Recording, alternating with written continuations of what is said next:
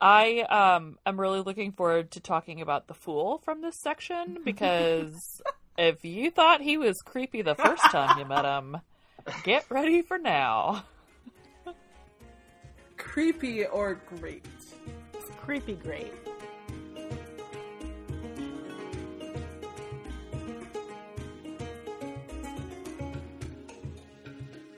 Welcome to Buckkeep Radio. We're coming to you from inside the walls. This is episode 2, Assassin's Apprentice, chapters 7 through 12. And I'm Rachel, a rereader.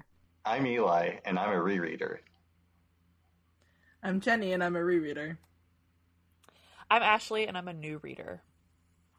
And Joey is not with us for this recording because he had to work. Womp womp.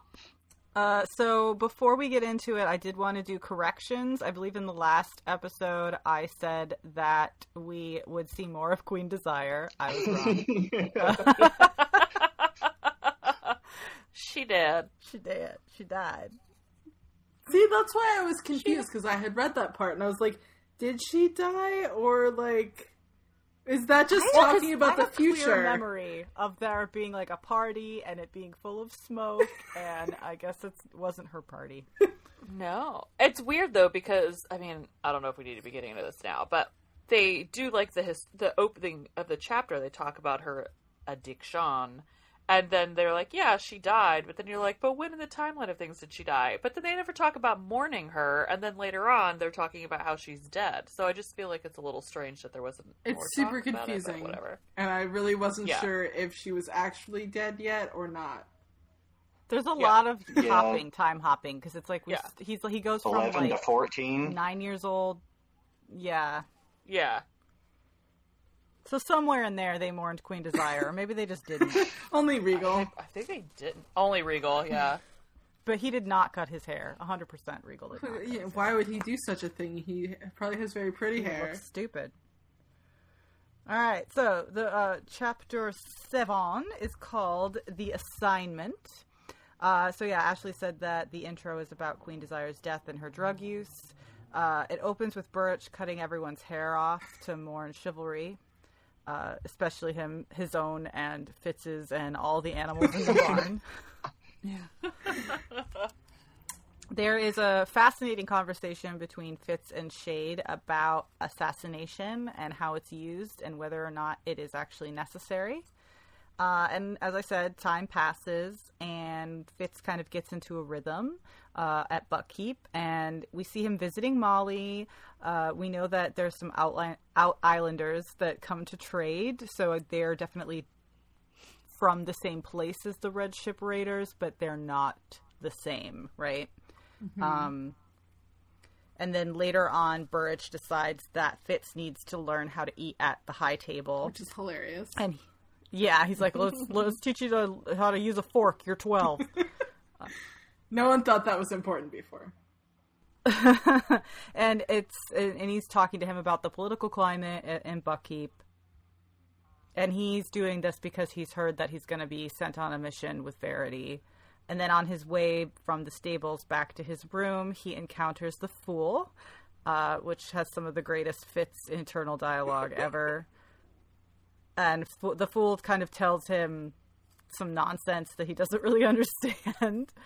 Uh, and then later on, Fitz is given his mission parameters by Chade, which is to accompany Verity to Bayguard in Neatbay. So, what do we want to talk about first?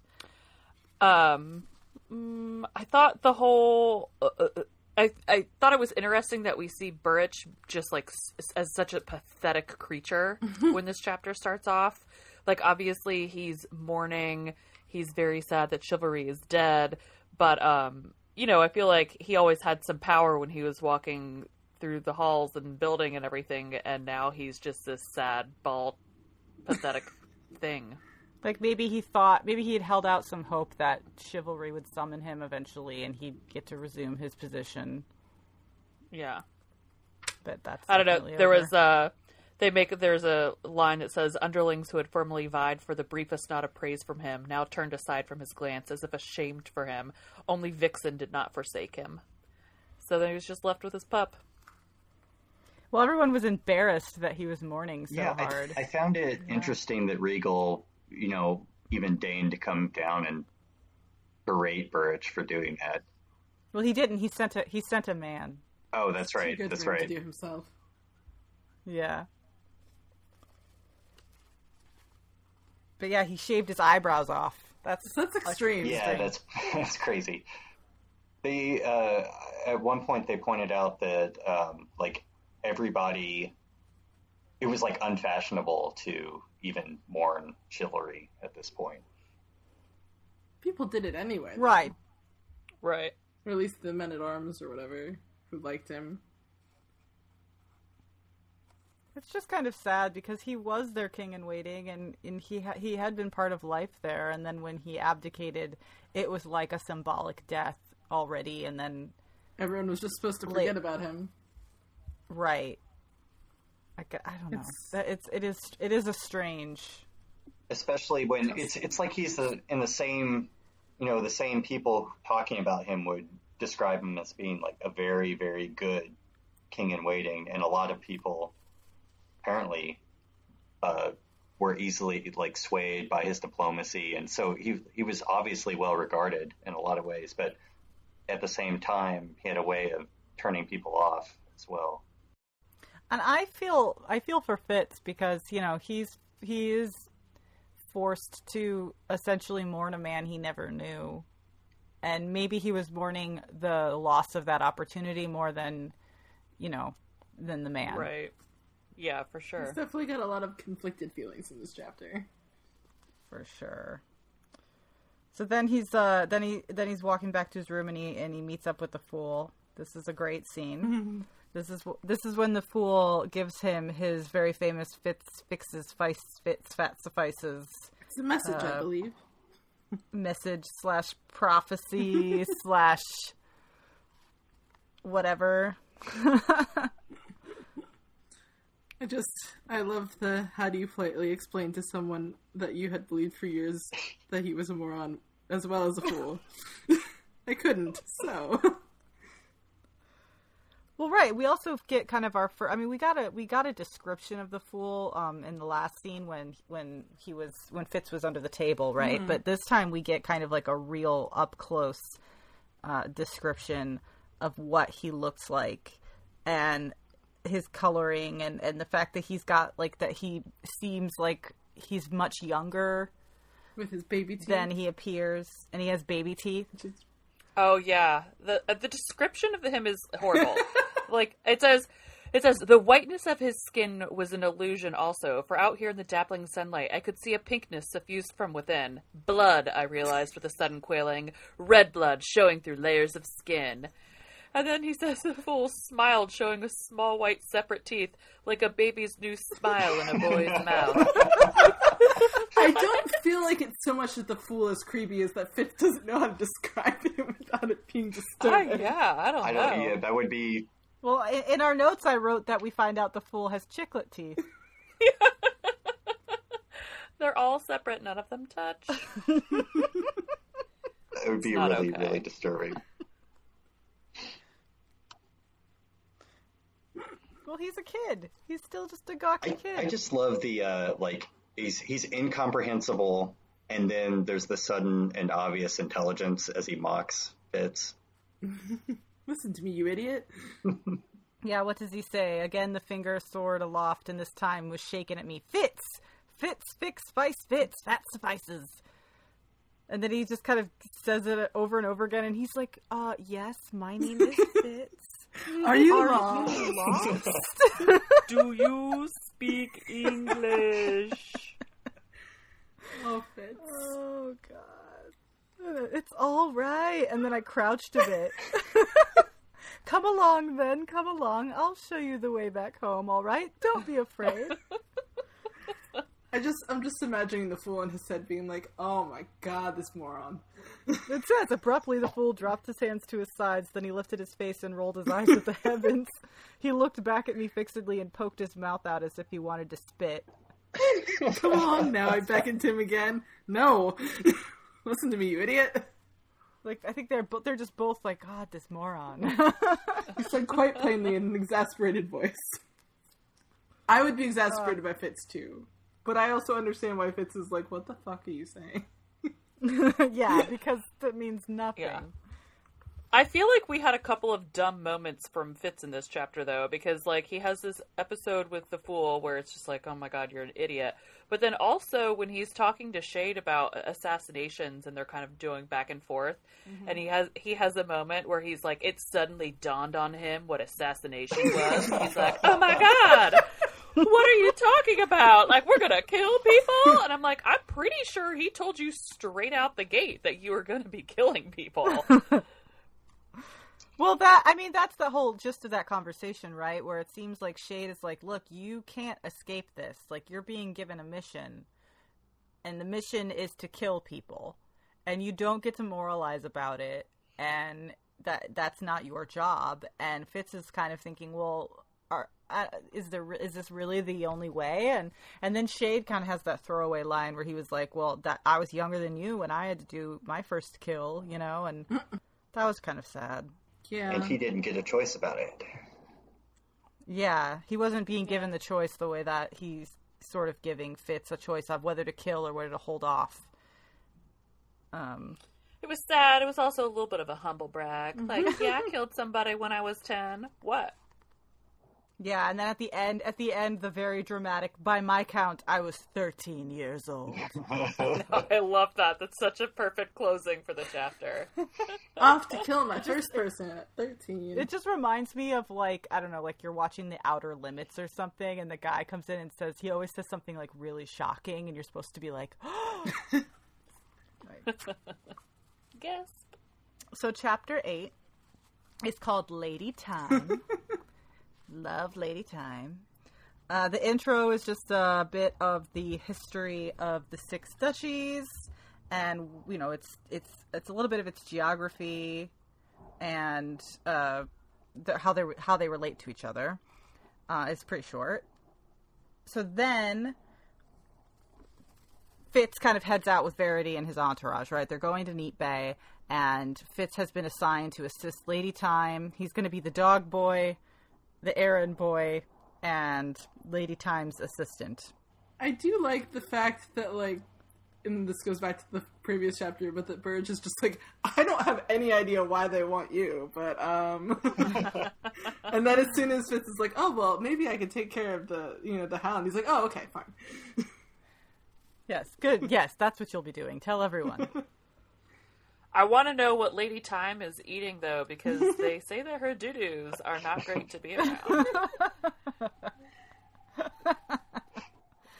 Uh, like, such an important detail. This time reading the Lady Thyme stuff and like knowing who it was it was just made it Yeah. yeah. funnier. The 'cause effort he puts into it. He's just having so much fun with it. I'm like, this is it's, hysterical. I think it's also his little vengeance, you know. yeah. Um, so when they get to uh to Neatbay, um, they have dinner up, up at Bayguard, and Fitz. It's it's. I think it's important, and Fitz doesn't. It kind of goes over his head, but this is his first appearance as Chivalry's, you know, acknowledged bastard in public. Oh, Fitz, growing up so fast. And he kind of just sits at the table, uses Burrich's lessons so he can sort of eat dinner. He's so upset about it. He's really shitty about the food, actually, when he's recalling it. It's like, it doesn't sound that bad. He just wants good, simple stuff. Yeah. I thought, uh, and Joey's not here, but I remember in our intro, Joey always said that he found Fitz to be particularly incompetent. But I felt like Fitz was doing a good job at this in this chapter. See, this is what He I does. meant when I said I feel like he's less stupid in the beginning because he has less to think about. he just ha- he has his mission. Yeah, Well, here's the thing, though. Like, we see him perform really well at this dinner, and he listens, and he gets all of these clues and everything. But then immediately in chapter nine, he's a fucking idiot again because he was just at a table doing like mission work to figure out who all these people are, and then he meets um, Lady Grace in the kitchen, and suddenly he doesn't recognize her. I'm like, you were just fucking sitting next to her for hours, allegedly, at this table, He was like watching distracted very, by her very closely at like all of her mo, uh, like everything she was doing, and I'm like, it just. He was It's looking just- at it's the like he has an on and and not off face, switch. apparently. He's he's really observant when he puts himself to it, and sometimes he's not paying attention at all. I think he's really observant in like a microcosm. Like he he's like looking at jewels and and their clothing, right, and their actions and their body language. He's not looking at their fucking faces because they don't mean anything to him, right? Because again, he's using his magic to quest out to people. So like the, he has kind of like their face and feel in his head. I don't think he needs to actually look at people. So he's face blind. Yeah, maybe he's face blind. I think All I know is care. Jason Jason Bourne managed to like survive and get details and also recognize people's faces. So it, I'm not I'm not quite sure why Fitz can't do it. Fitz is not Jason fucking Bourne. He's little baby Jason Bourne in training.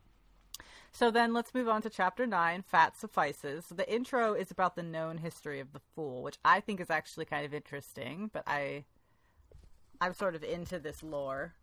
uh, and it's I like that he's already obsessing about gender. already No, right? Like, come Doesn't on. matter. Uh, the line that took me was uh, stories that he was born of the other folk are almost certainly false, for his fingers and toes are completely free of webbing. I don't know what you're talking about. I'll just leave it at that. Oh, Don't ever look at our feet. Yeah. I, I don't know what you're saying. What? Chiclet teeth. I don't know. Um. So, anyways, yeah. So that this is what this is what Fitz has gleaned, right now. No, I guess no one thought to ask the fool, but this is these are the rumors. He's scary, that man. that He's scary. Around him. Nobody wants to talk to him. He's got those chiclet teeth. And he speaks Yep. gibberish at you, and. Or not at So- all, apparently. Well, and also, how much is the fool really allowed to or like supposed to interact with other people since he's, you know, basically like owned by the king? I don't know. I don't feel really like understand what the fool's job is in the first Well, he's the jester. I know he's a jester, but like people seem surprised when he like speaks to them. So does he not jester in front of people? Right? Does he not like what? Uh, what kind of jester is he? Maybe he's just the kind of. I think he that just like. gestures, gestures while gesturing. he doesn't. I don't think he speaks to people. Well, well, he did. Okay, I, I'm pretty sure He's that like a there are a lot of talks about him being rude to people, but not not. I don't think he says anything coherent. Yeah, I think that what he says is you have to be you have to be paying attention to, to kind of figure out exactly what he's doing to Mhm. mock people. So they, maybe he's just underestimated. So chapter nine starts uh, with Fitz waking up. He's hungry because again he ate that dinner that was just too fancy for him. So he goes down into the kitchen. Well, to be and he- fair, you know, Verity was pushing things away, so he was supposed to, which he was also upset about. So Right. Uh, and he's stealing food from the kitchen when this this girl walks in and she's got he thinks it's a baby. what? And, like he's yeah. just totally observant in this whole situation. Observational skills. He didn't even not use- great. Can we just hungry. blame He didn't it? use the whip with that We one. blame he it was, on the hang- hunger. he was just hangry. He needed a Snickers. Yeah, he needed a fucking granola bar. It turns out it's Lady Grace and she's got her damn dog and it's choking on something and he's kind of rude to her and scolds her just like Burrich scolds people about the the care and feeding of their animals. And he realizes the dog is choking on a bone. He greases up the bone with butter and gets like a hook and gets gets the, gets the bone out of the dog's mouth and then we are we are treated to a lovely line about phlegm and, And blood. piss. Yeah, it was a lot of yeah. Oh yeah, and it's and the dog pisses at the same time. Fitz fixes. Yeah, it came up in a welter of froth and Ugh. bile and blood. Thank you, Fitz. Uh, I'm glad I can remember that now. Uh, and while he's doing that, he's like, hey, you know, I'm going to try to influence Lady Grace so she can tell her husband to stop spending all his money on her and actually spend it on manning these watchtowers that he's not properly manning and letting all the Red Ship Raiders come through and raid all of these uh, associated coastal towns. So he makes up a whole thing about how he had a dream about this great lady who gave away her jewels and said that the watchtowers were her jewels, and it's all very selfless. And uh, Lady Grace is kind of taken with that, and Fitz is pretty proud of himself. I mean, And this it's is another smart. example of I just like don't understand how he's bouncing all over the place. Like he's really great at the dinner and watching everybody. He's not great at identifying this is Lady Grace with the dog in the kitchen. And then all of a sudden he's like a master politician and can spin up this story really quickly when before when they were talking politics with Chade or Burrich, it seemed like he was relatively It is clueless. impressive, but it's know. also like almost a word for word copy of what he was told that Chivalry did once. Yes, Yeah. I was gonna say that. Mm-hmm. But I mean, good on him for remembering that. Right, and Fitz has kind of he's got strengths and weaknesses. I think some of his strengths involve lying. I mean, it's a, it's fifty percent of what he says, right? Yeah, at least out loud. Yeah. I mean, to be fair, the conversation with Burge, he was trying not to let him know that he knew things because he wasn't supposed to know them. I would probably lie all the time if I were an assassin too, but I mean, he does. Well, especially if you're an assassin who has like four different masters who all live within a hundred yards of each other and don't know about each other. right? yeah, Yeah. right. Uh, so then he returns to his room and he's pretty proud of himself and he's like, I'm going to go to sleep. I just had food and I just saved the world. Uh, but then there's a knock and he's summoned, uh, he hears that he's summoned to the town by Lady Thyme at like three in the morning. And he's pissed. Yep. So he goes down there to be like, what the fuck does this old rank lady need? And when he gets there, it is revealed that Lady Thyme is in fact Chade. Fitz got Mrs. Doubtfired. bum, bum, He bum. did. it was a run by fruiting. It was on by fruiting. Uh, so Chade gives him a mission. He says a lot of things uh, in this kind of section that I think are really, really interesting about how he gets his information and about the skill and about Verity and Shrewd. And he kind of word vomits at Fitz, and Fitz. I doesn't this is the take first. any of it in. He doesn't take any of it in, but you know, the you as the reader are like, "Wait, what? Can we rewind? Can we? What's happening?" How does the skill work? What? Yep. So the mission is that they're going to gain more intelligence uh, on the village of Forge, where Red Ship Raiders are threatening to return hostages if they are not paid by Shrewd to kill them. Which is horrifying. Yep. And but what Fitz cares most about is the fact that Chade is acting kind of manic. He doesn't care what's coming out of his mouth. he just cares had the that coming out carryseed. quickly. Yes. So Ashley, remember when you said that Chade struck you as kind of a, a drug addict? I, I mean, You I were saw it right. coming. I totally called it. You did. You're very observant. Much more observant than I was when I was reading it.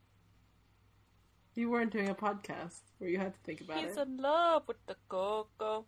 Yeah. It's not the first drug addict Yeah. So what do we think? you're going to come across. What do we think carryseed is? Like, it's a, it's clearly a stimulant. Speed. It's speed, yeah. It sounds like it's just get you fucking jacked and then you crash like a motherfucker. it's not my style. Chapter ten is called Revelations. The intro is just kind of a, a typical Fitz aside about his own fate and his place in the universe, and it ha- kind of has me rolling my eyes a little. He's because he says something like, "I make no claim to greatness, and yet, had I not been born, had not my parents fallen before a surge of lust, so much would be different. So much better? I think not." okay, okay, Mister Fitz. Oh, that's... Uh, so they're on their mission. Uh, Fitz and Shay journey through the night on horseback, and then they also ha- go on a boat. If you look at the map, they go. There's kind of like a bay, right? And uh, Buckkeep is at the center inland part of the bay. Uh, Forgot there was a map. Right, and Nip, Neatbay is at the south, and Forge is in the north, so they kind of just hop right across that bay on the boat. Uh, and the whole time, Chade is taking care of Seed, and Fitz, maybe a little bravely, kind of confronts Chade about his use of the carryseed and how it's bad, and he tells him everything that Burrich had told him. Uh, and Chade is kind of like, "Well, I'm not a horse." So it's fine. Shut Good up. old fashioned drug addict that doesn't want this intervention right now. we are on a mission, not right now. So they get to. Oh, sorry, I have to scroll down. So they arrive at the village of Forge, and they find that the hostages have indeed been returned. And but Fitz immediately senses that he can't uh, feel the villagers. They're like they're they're husks. They're zombies. And during that revelation, he kind of has more thoughts about how he uses his own magic and what that means and he gets really wigged out because he can't feel the people and he takes the reins from Chade and they run off and while they're running they're spotted by some of the non-zombie villagers and they see Chade's face and scream that he's the pocked man. And so they start throwing rocks at them and their horses are really tired because they've been you know moving all night and it, it, and fitz is just not like ready for this fight so they run again. And then, of mm-hmm. course, Chade collapses in the aftermath of his carryseed use, and Fitz kind of has to take care of them. And then they kind of return to Neatbay, where Verity has already left, and they spend the rest of the chapter hearing rumors about this village forge from the people in Neatbay.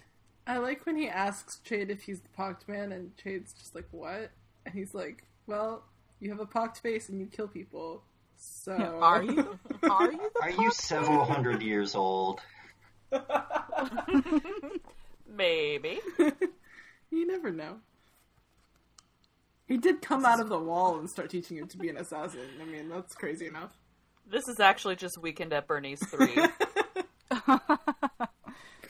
I, I want to talk about Forge for a little bit. So this is kind of a very small village that doesn't have a lot of farmland. They do some mining, and they've got a very poor kind of fishing, uh, tidal-based fishing that they do. Uh, they're still targeted by these red ship raiders, and somehow they sent a messenger to Shrewd that was basically like, "Well, give us money, or we won't kill these people." Which on the surface sounds bonkers.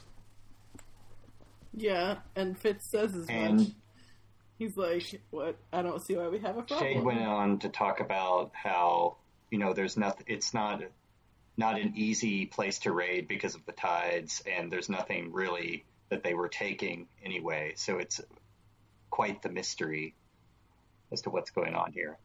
Yeah, so the raiders came in, they took people, and then they destroyed stuff, but they didn't really steal anything of value, they just destroyed it. So they can't even come back later to raid again, which is the pattern that they have kind of established over the few, last few decades. And it is kind of mysterious. But what I was thinking is that even if they were stealing people and it was completely opposite, where it was like, pay us and we'll give them back to you, in what universe could Shrewd comply? You can't pay invaders because they'll Right. just keep doing it.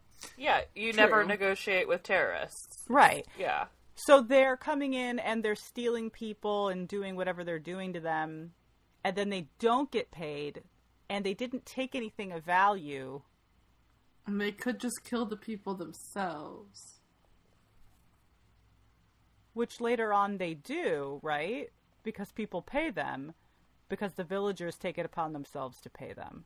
Right. Yeah. Because Shrewd can't make any decisions because, as we discussed last episode, they are all cowards and don't make any decisions about anything. But then he would also be inviting every enemy of the state to, you know, ransom something, and Shrewd would have to pay it. Well, I know, but if Until- he said until they ran out of money. if yeah. he said no, we're not going to pay any of them, and that could be the decision. Right. Well, that's what Chade was saying, right? Right. Like he he could at least make a decision, and even if it even if it makes people unhappy, At it least gives them a place to be. doing something.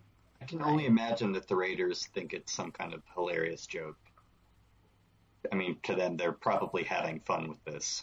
They've got some sort of mission to get to these forgings, and then they're just, you know, fucking with everybody. Yeah. Well, Well- that's, it's completely deranged because they're not getting anything out of it. They're just spending their own men, their own time, their own resources to do this, and of course, Shrewd isn't going to pay them. No, it's all just there's they like to toy and they're being they're doing it psychologically, both to the actual people that they hold hostage, but then also to their you know neighbors who are living in their villages. But Right. It's We like learn- a Batman villain. Yeah, it's like we also learn at the beginning of what is it, chapter twelve, where these raiders are absolutely horrible to their own people. So it's not shocking that this is what they're doing with other people. Right, but they're not trying to recruit the way that they are No, with their own people. No, they're just destroying people's lives. so at the end of this at the end of chapter 10 then you know they've they've come back to Neatbay and there's all these rumors going on about the forged and Chade and fitz have this conversation where you know before Chade has said you know i've talked to the king and he has refused but i'm gonna i'm going back i'm gonna ask him again i'm you need to learn the skill and i think that must be a, a consequence of fitz admitting to Chade while they were in forge that he could sense people right. and or couldn't sense them in that case But is that the wit or the skill? So I think I think that's the wit. I yeah, I I, think it's the wit, but it shows that he has a higher sense of everything. Yeah, but I mean, Chade is clearly thinking of the skill. Well, but I don't think Chade knows much about the wit. Yeah, I don't think most people do anymore, other than that it's bad. yeah, I don't think anybody Uh, really understands what it is. Well, Chade later says that he's asked about it twice. So I don't. Maybe he's already been asking about the skill. About he has been he because he's been asking Shrewd to train him like a Farseer, and Shrewd has said no. He's going to be an assassin like you. Uh, so chapter 11 is called Forgings. The intro is the history of the Pocked Man myth, just so we know that. uh, and we get a little bit of the religion of the people between El and Eda. Uh, let's see. So the L L is the basically like a, an ocean god, and Eda is a farmer goddess. So when they, so we learned that Lady Grace did follow through with Fitz's request, and and the towers get manned, Yay. which is great. Fitz did something right. Fitz did something right. He we didn't have to kill anyone. celebrate this moment because who knows when it'll happen again. Uh, and then there's more conversations between Fitz and Chade where, again, Chade is kind of talking about how he has all this access to Shrewd and they talk a lot. And, and Chade has all of these opinions about Shrewd's thought processes and decision making processes that he's, he's, you know, sharing with Fitz. Well, he's really just talking at Fitz. it's not really much of a discussion. So more towns are raided, uh, and the forged people are coming back. Sometimes they are held like animals by their family while they wait for them to get better. Sometimes they just kill them outright. Uh, sometimes there's no one left and they just wander around. It's really creepy and sad. Um, and when they get back to Buckkeep, as you know, as the summer moves on and these raids are happening, Fitz doesn't really seem to care too much because he figures, well, people who know what they're doing are taking care of it, and also I have to go flirt with Molly. I love that Oh, he's just like, oh, she climbed up this cliffside deliberately so that I could watch her skirts, and I'm just like, oh god. Yeah, what is that thought process? Like, what? I realized that she did this. She engineered this to happen so that I would watch. Like, what? I'm pretty sure that's probably not true. No, she probably was like, "It's gross and muddy down here. Let's go sit up there." Listen, he's a teenager. The hormones are pumping. There's not a lot of logic going into any of it. well, we also learned that he's 14 and Molly is 16. So it's been it's been a while. It's been a few. It's been like a year then since this the since he went to Neatbay. Right? How old is? I think it's the same summer, right? Is it the same summer? Yeah. because he said he was 13 when he was, he was going 13. you can kill. you, you can Yeah. you can change. You can have a birthday in a in a short amount of time. It He wasn't got his murder necessarily a mission year. when he was 13, and then a month later was his birthday, and now he's 14. Yeah, That's- I I see. think that's more likely because they said there were a couple more, like in a very short period of time, a couple more forgeries. Right. So that was his like farsi or bar mitzvah. It was like You're a man now. Go kill some people for the king. Oh, man. Well, I mean, read from the Torah, kill somebody, same thing. Uh, so yeah, he's coming back from the castle when he encounters a noble woman uh, in the kitchens, and she is kind of weird and stares at him a lot. and he goes from again, this is not Fitz's smartest summer. he used he used up all those brain cells in Neatbay. He's still recovering. That brings us to our last chapter for the night, uh, chapter twelve, which is simply called Patience. And the intro is actually more of the history of the Six Duchies experience with the Red Ship Raiders, which uh, Ashley has mentioned, where we find out that the Red Ship Raiders have preyed on their own people as well. And. Oh, why do I. Sorry. I, every time I lift my finger, it goes. I lose the page. Uh, so, as Fitz is walking around Buckkeep, he encounters the strange noblewoman a few more times. Uh, and he's pretty rude to her in every interaction. Yeah. Well, I like that when he's drunk, he's just like, "Oh, wait, Burrich taught me manners. I gotta stand up." And I have It was like, it was a salute he's, little like, bit hilarious. while he does it It was it. kind of funny. It was it was good. Does anybody want to read the section? My book is in the other. Oh, wait, my screen turned off.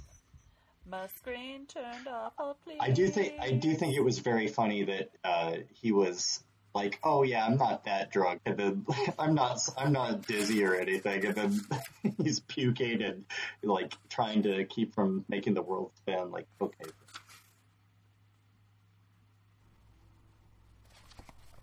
like how many Well, the drinks best part was sufficient for you? he. Hmm? Like how many drinks would have been sufficient for him? Like he was like, "Oh yeah, I didn't get enough. I didn't get drunk enough that night." He's like, I was only one or two drinks. It wasn't. He wasn't, you know, that drunk. He's just a little drunk. He says, "Actually, my lady, he would be greatly displeased with me right now. First, he would berate me for not arising when a lady spoke to me, and here I lurched to my feet, and then he would lecture me long and severely about the behavior expected from one who carries the prince's blood, if not his titles." I managed to bow, and when I succeeded, I distinguished myself by straightening up with a flourish.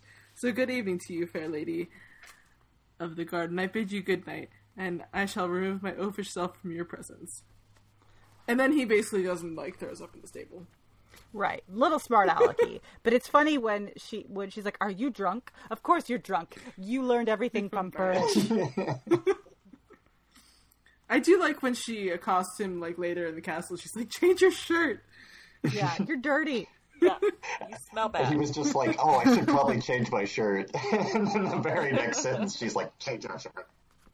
He's Well, like, when he first met her in the kitchen in the last chapter, and he was like, "Do I smell bad? Is that why she's so interested?" And he's Molly like, would "No, have Molly would have so." told me. Yeah, Molly would have told me if I smelled bad, so I must she's not." good It's at like, stuff like that. I always want to let myself go to the point where somebody has to tell me that I smell. Well, they don't seem to wash regularly in this world, so but also, can you not tell when you smell bad? Not if you're used to smelling yourself. Or everything smells bad. Yeah, everything like all and imagine too, it's not like they're wearing deodorant, so like they're just surrounded by BO and animal smells constantly. That's true. He does spend a lot of time with the dogs. So eventually, Burrich, who's been away uh, dealing with some poxy cows, uh, returns and immediately is grilling uh, Fitz on everything that has happened while he's been away. And he notices uh, Patience's horse and was like, "Oh, Lady Patience is here." And then Fitz realizes who the fuck he's been shitty to. Sassin, yeah. He's been, yeah. I love that he never thought to ask anyone. He just Oh yeah.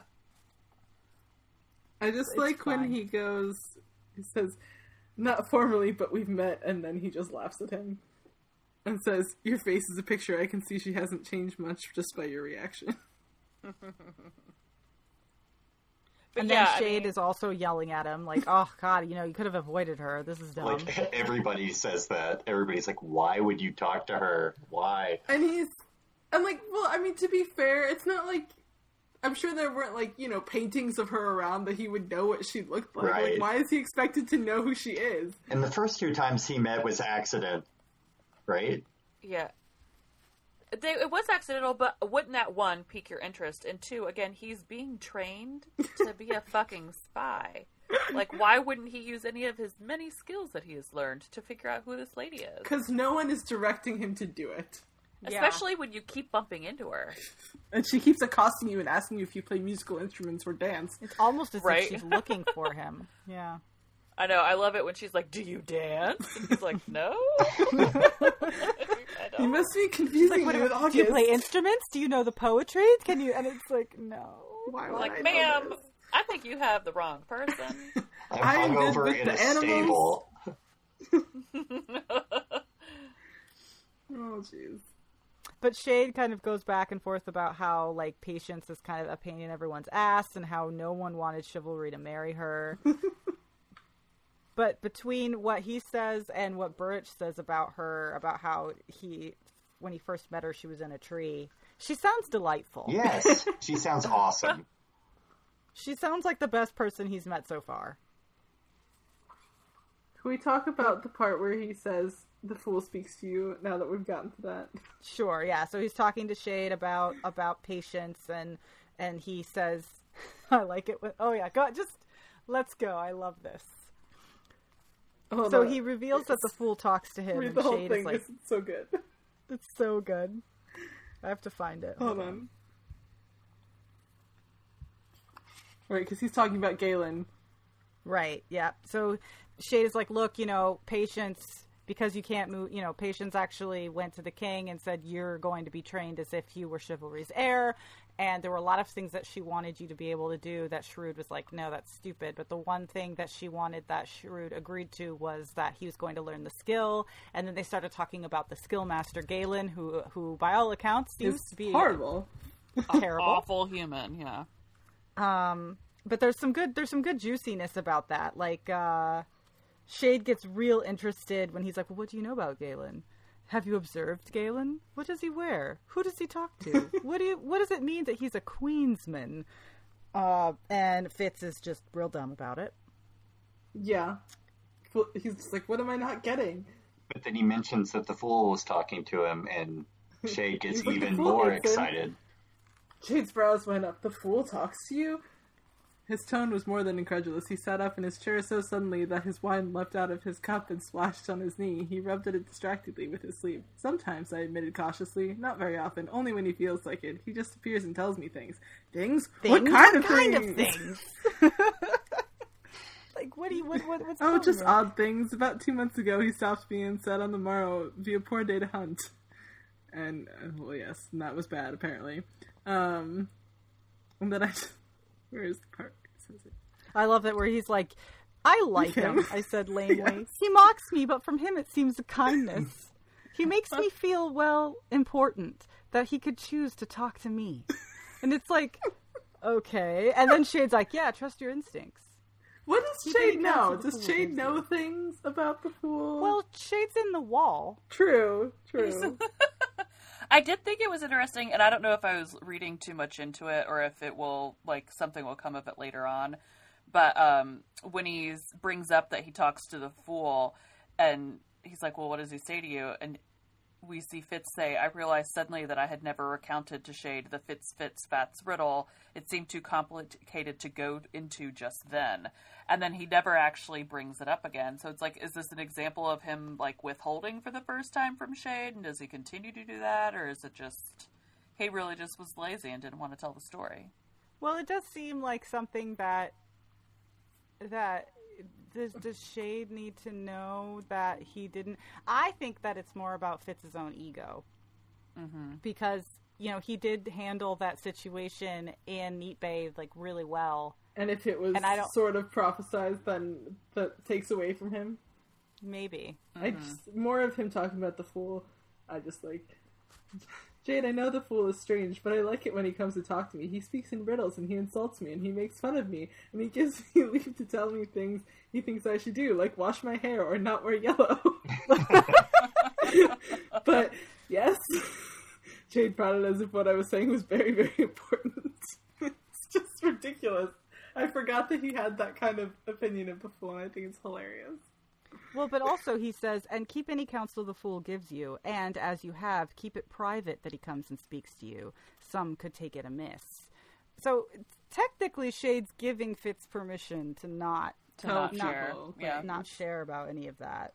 Um, you also find out that you know everyone, no one likes Galen, but but the fool especially does not like Galen. Smart. Yep.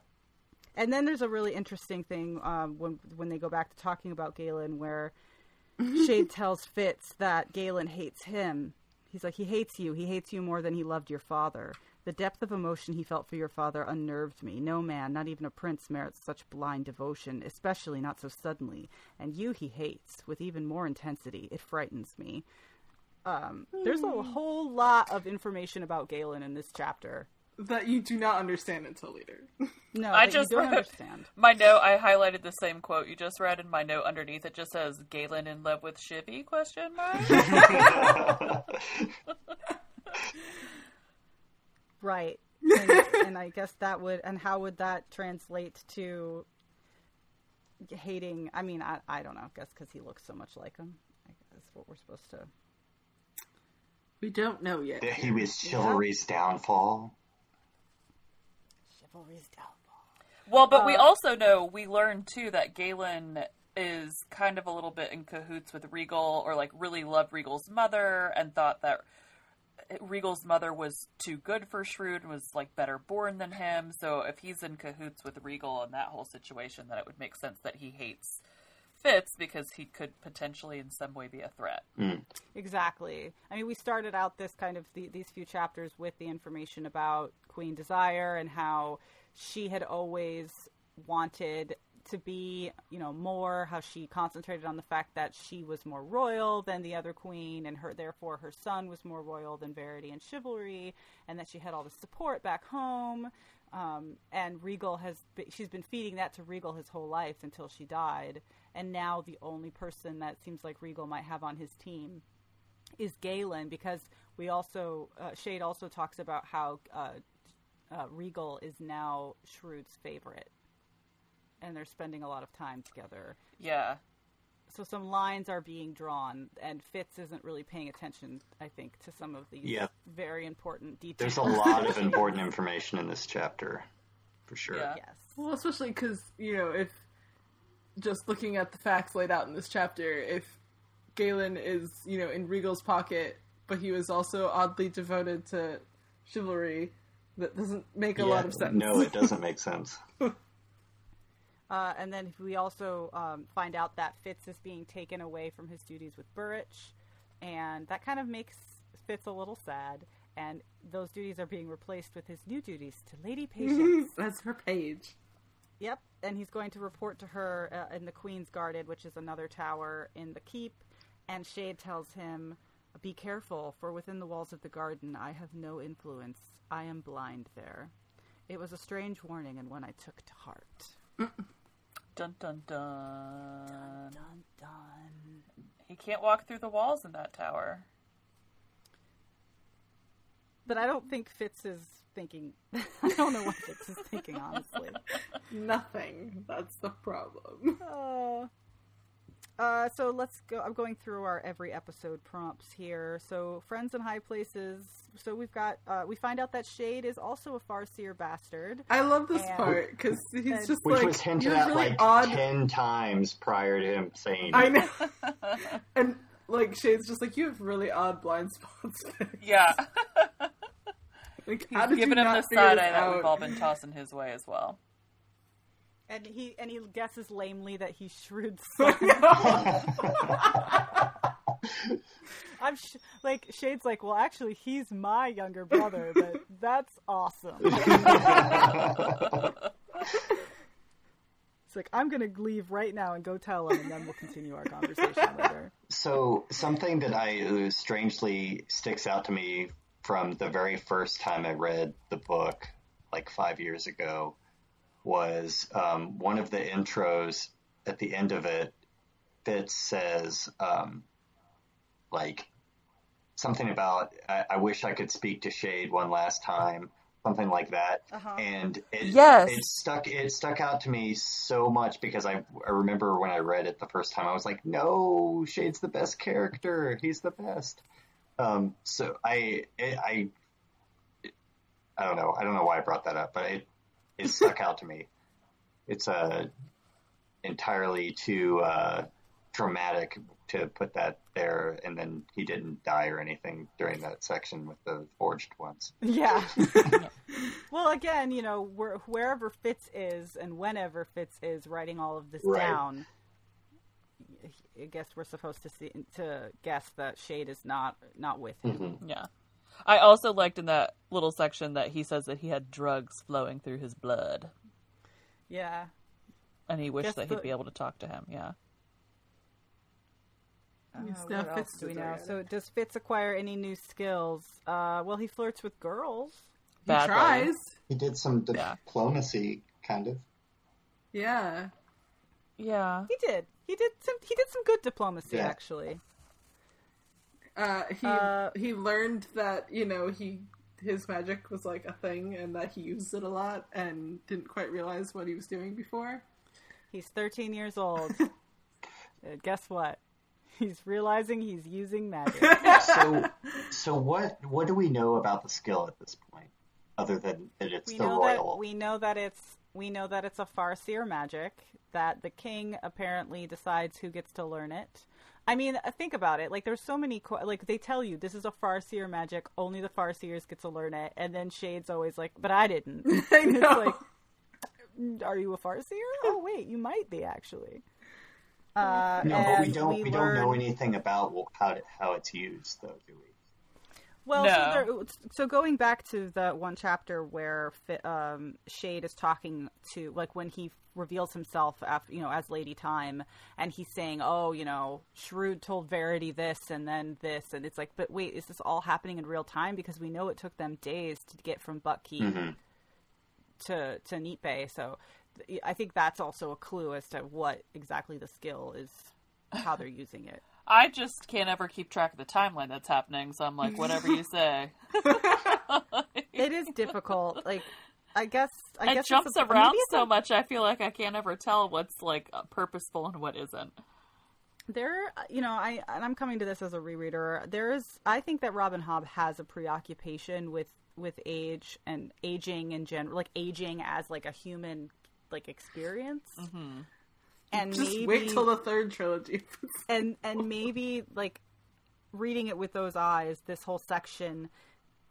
It is. It's jarring sometimes. We, sometimes things pause. Sometimes things speed up, and it's almost as if like that's what being a child is like like she might be trying to evoke the that kind of not because we're listening like we're reading memories right? Like he's Right. in in another time recalling all of these events as an adult. So his feeling of what it was like to be an adolescent is being colored by like the things that were actually that he actually bothered to remember versus the things that he didn't uh i don't know. I think that she is doing something like on purpose with how difficult it is to parse through how fast and slow time is moving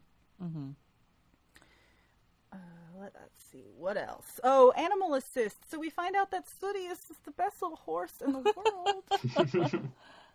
She's trying so hard, and as a horse person, I have to tell you, this whole like swimming the horses to a boat and then getting them in it. I don't. I can. I can see a horse getting from a boat into the water to to shore, but, But the, not other the other way way. around. The other way around, I don't. I I cannot imagine.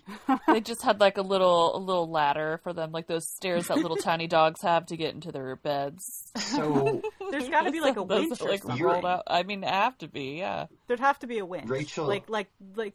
Sorry. Rachel, you're a you're a horse person, right? You, I mean, Yeah. you, but He just Do you- louted do you out. Do you ride on a horse in the water, or do you swim beside it? You can do either. That seems. I feel so like wild riding to it me. is that just seems rude. wild to me. But like the horse doesn't have like. Is it really buoyant? Is that how it can? Like, yeah, they swim. It also depends on how fast the water, like how fast the current is, how big your horse is, Because they don't have Um, anything how- resembling flippers at all. how well they how well they do in water. Some of them don't do so great, so you might not want to be actually. You might want to be on them instead of next to them because if they're flailing, you don't want to get hit. Uh, and vice versa. Sometimes they're calmer if you're not on them. If you watch The Black Stallion, there is some amazing footage of horses swimming from underwater, and then you can put that in your in your brain. I'm sure it's on YouTube. Horse Uh, let's see. Uh, does Fitz Misery have a bastard moment? I think that being drunk at 14 and giving your not mother some lip counts. Wasn't Fair. a good look. Yeah, Yeah. that's Fair. fair. I mean, he he. It's not. It's not like driving a knife into the wall. Yeah. To be fair, he didn't know that she was Lady Patience then. He does know that she's a person of authority and a lady, and therefore she probably outranks him. Yeah, for sure. Everyone That's why does. he gave her a little flourish. Oh man, and let's see what else do I have. Did uh, but did you die? Uh, you know, so I just wrote to myself, "Yo, what's up with the fool?" I guess he's prophesizing. There's two Seems examples in these be. chapters of him saying something before it happened, even if it was is as a riddle. right. So the Feist and then the uh, the Wolverine. Hunting.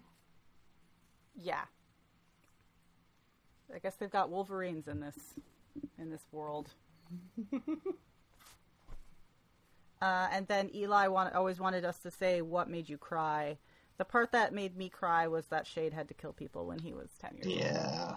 I did not have. I. I don't. I guess I'm a shitty human. I did not. Symp- I didn't have any emotion towards that. I'm just like, okay, cool. The Forge people make me sad. Yeah. No, I the thought- Forge people didn't make me sad. The concept of forging people makes me sad. I just don't know enough about it yet. I want to know what they actually do to the people to make them behave that way. Like, are they torturing them? Are they just like melting their brains with magic? Like, what's what's being done to them? Right. Well, because like it's more than them just acting like animals, right? Because even animals are social. Even Right. animals like get get along together in groups. These these kind of don't. They just appear to be empty computer programs that are just like They're like consuming. it definitely- crazed people at a crab buffet, and It definitely They're doesn't seem like it's like they're drugged or poisoned or sick if they No. No. stay that way for weeks and weeks. and Right. Don't change. yeah, I mean, I, I- the scientist in me is like they need to get one. oh yeah, like capture one, yeah, like poke them and ask them Well, what they- happened. They did. I mean, they kept some of them alive, and then they just like turned on their family and like Right. Well, the them. villagers did, but like nobody who's making decisions, True. Yeah, like they need one. Like you know how Jon Snow got the walkers and put them in the wall and was Yeah. like, okay, this is I know. And then the show that episode. and then they forgot about them. Well, 'cause they didn't do it in the show; they only did it in the books. I, I feel like Jess could be raging through the wall right now that I mentioned that episode. Sorry. uh, anything else you guys want to discuss before we send the new reader away? uh, I think I covered everything for me. Okay. I don't know. Yeah. So then, our for the next reading section, we're going to be reading chapters thirteen through eighteen of Assassin's Apprentice. And if you like what we're doing, check out Fire and Lunch Podcast for all things Game of Thrones, as previously mentioned, and the uh, uh, Read This Fucking Book podcast for more sci-fi fantasy reading discussions. This has been Buckkeep Radio. You can find us at Buckkeep Radio on Podbean, Spotify, iTunes, and Google Podcasts. And I'm Rachel. I'm Eli. I'm Ashley. And I'm Kenny. All right, goodbye, Ashley. After this, we're Bye. going to talk about some spoilers. Have fun spoiling. Bye bye. Bye. Bye.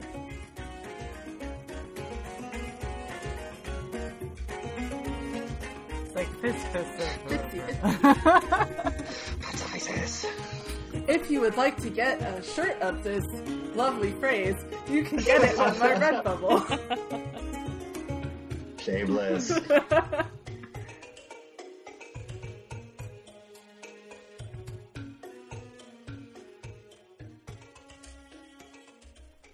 All right, it's just us. Talk Eli's on a mission fool. to Neatbay, but we're here to talk about some spoilers. And since it's just us, I just want to talk about the fool. Of course.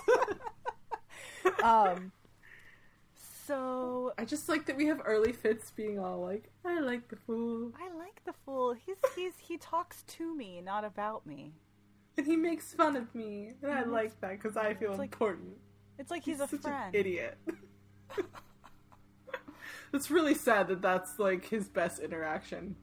So what I really want to do is talk about that whole um, aside about how the fool obviously was sold to the king by some Bingtown traders who I know what that means, but you didn't read. You Right. haven't read those books. No, I haven't. Uh, but the fact that he was first taken from Red Ship Raiders, so does that mean that? And I can't remember from the last trilogy. I guess we'll find out eventually. But does that mean that when he was traveling, like he escaped the White Prophets, and Oh. and was like o- going over land and doing his thing, and then he got picked up by her? I guess that would have been the first time she tortured him. I guess. That's fucked up. I'm trying to remember because, like in Fool's Fate, that's not the first time she had him. I have a vague memory of that. Yeah, because she's like, yeah, I think he was. I think that's true. I think he that he was somehow picked up by some live ship people and rescued inadvertently, I guess, from from the pale woman. I guess so. Poor fool. He's such a baby. I know. He goes he already- through a lot before he gets destroyed. Yeah, because I guess then that means he already has the tattoo. Right. Cause the or does she give him the tattoo the second time she takes him? I don't. I can't remember. I've forgotten so much of that second trilogy. We're gonna be have to. People are yelling at us. People are listening to this like ah blah blah blah. It's like we'll get there. People we'll figure it out. Send us are a more correction. experts than we are. Send us a correction at buckkeepradio at gmail.com and I will read the correction in the next episode. We'll make the new readers cover their ears. oh yeah, I can do that. It's fine. Um, yeah, I, I do not remember enough of the second trilogy. I think it's also really funny that Burrich is um, is like monitoring him with the wit. like when he quests out cuz he quests out for people and he's like stop doing that. I know. It is. So now, if he quests out for a person, is that the wit or the skill? I I think that again he must be combining them because he's feeling people's emotions. Like Right. he And can't that's do he can't do that with the wit. Like, no, because the wit just is like a life sense, which is why he can't sense the forged people. right. But I feel like you need the skill to be able to read people that way. Hmm. I need Uh, definitions of these magics. But I think I, I somebody in the last episode I think was talking about maybe it was Eli who was positing like did did one of the Farseers have the wit? I think this is proof that the Farseers don't have the wit that the, they, it didn't come from them because you know no one no one not even Chade who knows everything about everyone who has got scrolls on everyone right understands what Fitz is doing. yeah he just they automatically think it's the skill right. And if because like if Chade had known it was the wit, I don't I don't necessarily think that Chade. I think Chade would have been like, "Cool, let's figure out how to use it." Yeah. That- But he wouldn't have sent him straight to Galen because, like, what if Galen d- had discovered that it wasn't the skill at all, but it was the wit? I'm not looking forward to him meeting Galen. It's gonna be so awful. Oh, right. And spoilers for that: Galen is obviously Queen Desire's illegitimate older son. Which I forgot about until right now. That's why I'm basically a new reader with some like vague memory of stuff. with some like deja vu. Um, well, no, I mean that. That's why I was saying like that comment about how he's he was so devoted to chivalry. Oh, he's devoted to chivalry because of chivalry skilled skilled skill, bo- yeah, like skill bonded him to him or something. yeah. And then he was super angry about that, which is why he hates Fitz. But then, like, wouldn't you be relieved that chivalry was dead? Like, Right? you're free. I guess he never got to get revenge on chivalry, so he's like, "Oh, I'm gonna get revenge on his son instead." Wouldn't it have been amazing if it like just went to Fitz? like chivalry died Pass and the the bond. bond, Just, just goes straight to Fitz, and he's like, "God damn it!" Oh, that would have been good.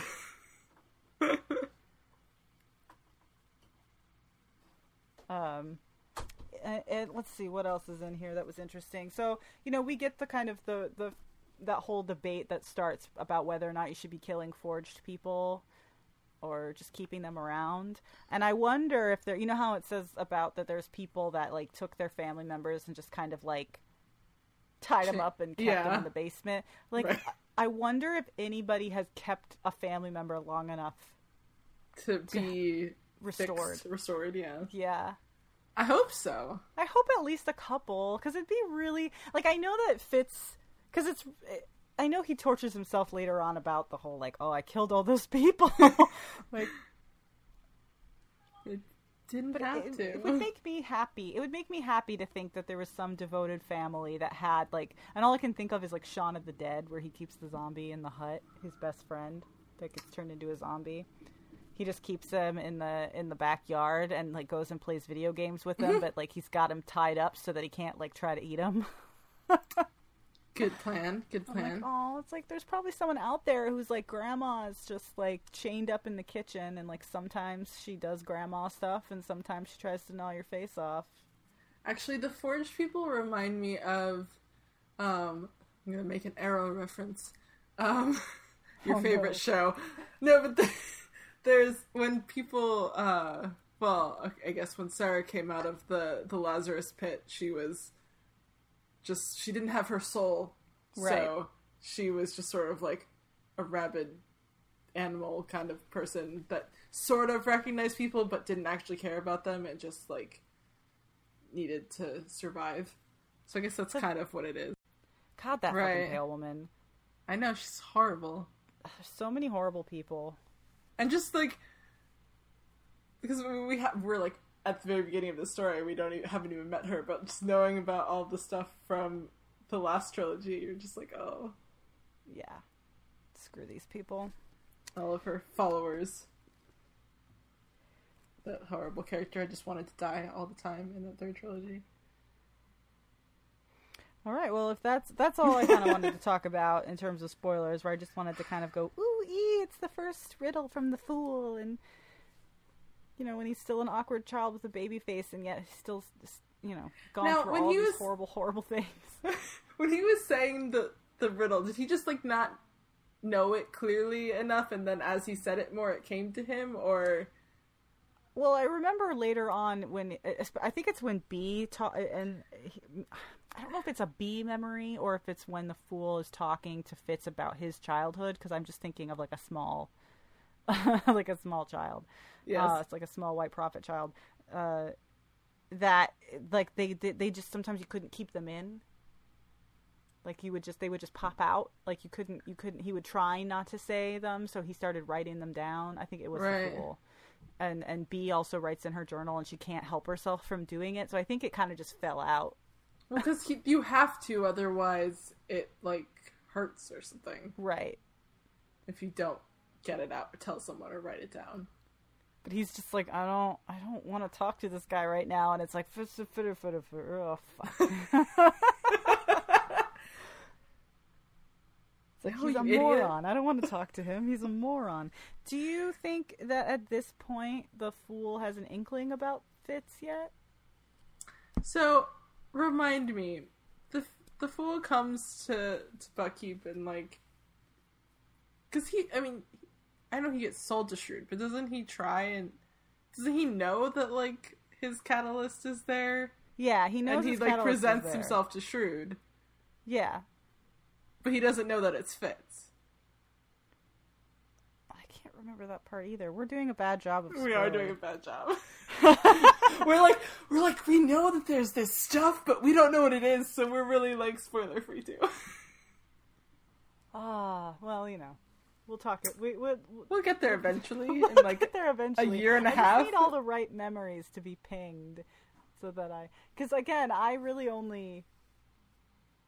I, I block a lot of it out because it's so painful. 'Cause there's just all those terrible things. Like that's why I haven't been able to go back and even reread the last trilogy because like Bee, it's a lot. What I mean, Bee's life sucks. Bee's life I- is horrible. Her life is terrible, and then like her happy ending is bullshit. So we will. Anyway, we'll get there. We'll get there. All right, I'm going to sign off then. Yes.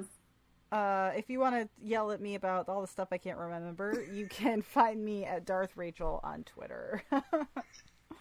Um, yes. If you want to correct me too and all of my lack of knowledge, shocking lack of knowledge, uh, I am at Jenny Slave 87 on Twitter, and go buy my Fitz in the Fool stuff on Redbubble. yes, including the wonderful first Fits, fixes Feist, Fits, fits, fits, fat, fat suffices. I have that print. I have a. I have it in a tote bag. I have it on a print. I have it in a tote bag. all right, cool. I'll you talk to you should later. All right. Bye. Bye.